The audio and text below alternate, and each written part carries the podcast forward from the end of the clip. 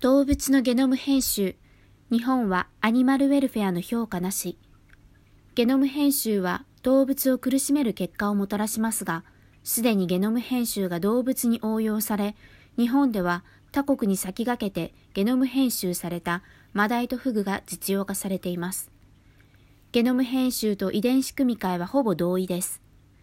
国によって規制が異なり、遺伝子組み換えとしなくてはならないか、そうでないかが決まっているに過ぎません。また、ゲノム、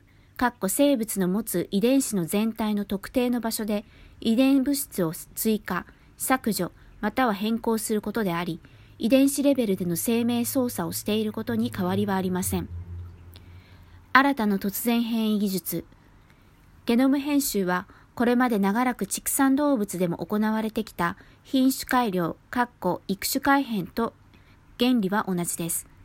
長い期間かかる育種改変を遺伝情報を操作することで一瞬で終わらせられる技術です。新たな突然変異を生み出す技術とも言えます。つまり、肉養鶏が3倍の速さで成長させられるように改変されてきたことも、採卵鶏が10倍以上多く卵を産むように改変されてきたことも、同じように遺伝的選択と突然変異を利用した遺伝情報の改変であり、ゲノム編集編集はそれと同じなのです。最も一般的な方法が CRISPR-CAS9 という方法。CRISPR-CAS9 は他のゲノム編集方法よりも早く、安く、効率的な方法だと言われ、日本のマダイとトラフグの改変もこの方法が取られています。CRISPR、CAS9 などでゲノム編集された食品の規制のあり方は国によってかなり異なります。日本の規制、規制されないケースも多い。規制対象外。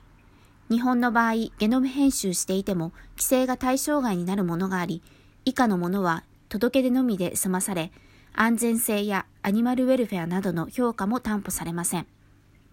1、ゲノム編集技術を利用してできた生物のうち、他の生物の遺伝子を導入せずに改変した場合は規制の対象外。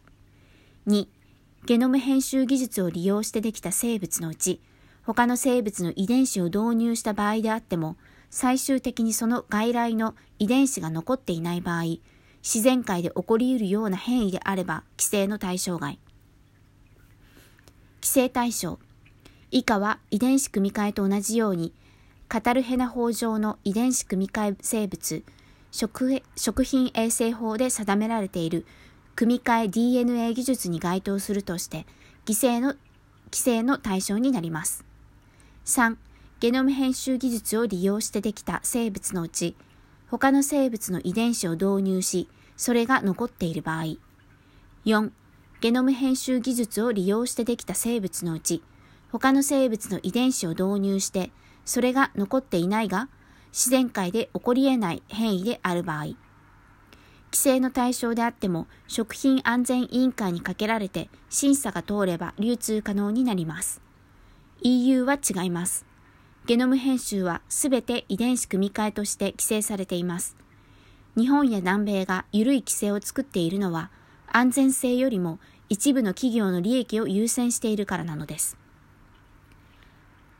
アニマルウェルフェアの規制や評価はなし。まず、規制対象外になるケースが出てきてしまうことが問題で、この場合は安全性なども評価されていません。さらには、規制の対象であったとしても、その不確実不確実性は消えないということです。しかし、アニマルウェルフェア上の問題こそが、動物を改変するときの最大の悲劇です。日本はアニマルウェルフェアの評価を一切行っていない。もし評価を行ったとしても、アニマルウェルフェアの評価をしたとしても、予期できるものもあるが、予期できないものもある。もし評価を行ったとしても、長期的な影響はわからない。もし評価を行ったとしても、実用化や開発を中止させる制度もない。開発における動物実験が行われ、多数が犠牲になる。その動物実験も開示されないし、どこで行われているかも不明。生命倫理を破壊している。自然への過干渉である。生命価値の低下を招いている。ゲノム編集とアニマルウェルフェアについての問題点を提起したところ、真摯に受け止めてくれた国会議員もいます。2022年3月16日の農林水産委員会で、須藤元気議員が、このゲノム編集の動物におけるアニマルウェルフェアの課題について質問しました。現在ゲノム編集されたマダイとフグが実用化されているが、海外では動物のゲノム編集技術についてアニマルウェルフェアの観点から躊躇する議論が多くあります。私も魚屋をやっていますが、個人的にゲノム編集の魚を積極的に食べたいと思いませんですし、積極的に仕入れようと思いません。ゲノム編集については、10年以上を要した品種改良に要する期間を大幅に短縮できるなどの大きなメリットがあると昨年の私の質問の中で農水省からは回答をいただきました。ゲノム編集とは違いますが、例えば EU では長年かけて育種改良してきたブロイラーは歩行困難になり心臓発作になるなどの様々な課題があり、現在はより遅く成長する種に戻していく方向です。ゲノム編集による動物への影響は予期できるものと予期できないものがあり、不確実性が、不確実性が課題です。そこでお聞きしますが、このマダイとフグ、アニマルウェルフェアのレビューなどは行われているんでしょうか？行われた場合はその内容を教えてください。この質問に対して農林水産省は生物多様性の観点からの評価の中にアニマルウェルフェアは含まれていないため確認していないと回答しました。動物の苦しみについては何一つ考えられていないということです。須藤議員の質問にあるように、何十年もかけた品種改良を経てきた肉養鶏、かっこブロイラーは大変な苦しみを抱えた異常で不自然で長くは生きられない動物になってしまいました。フグとマダイも同じことになっていることは間違いがありませんし、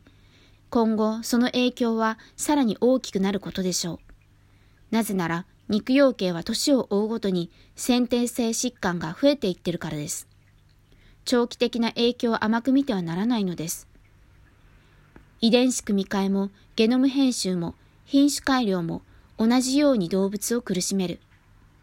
遺伝子組み換えを避けたいと思う人は多いようです。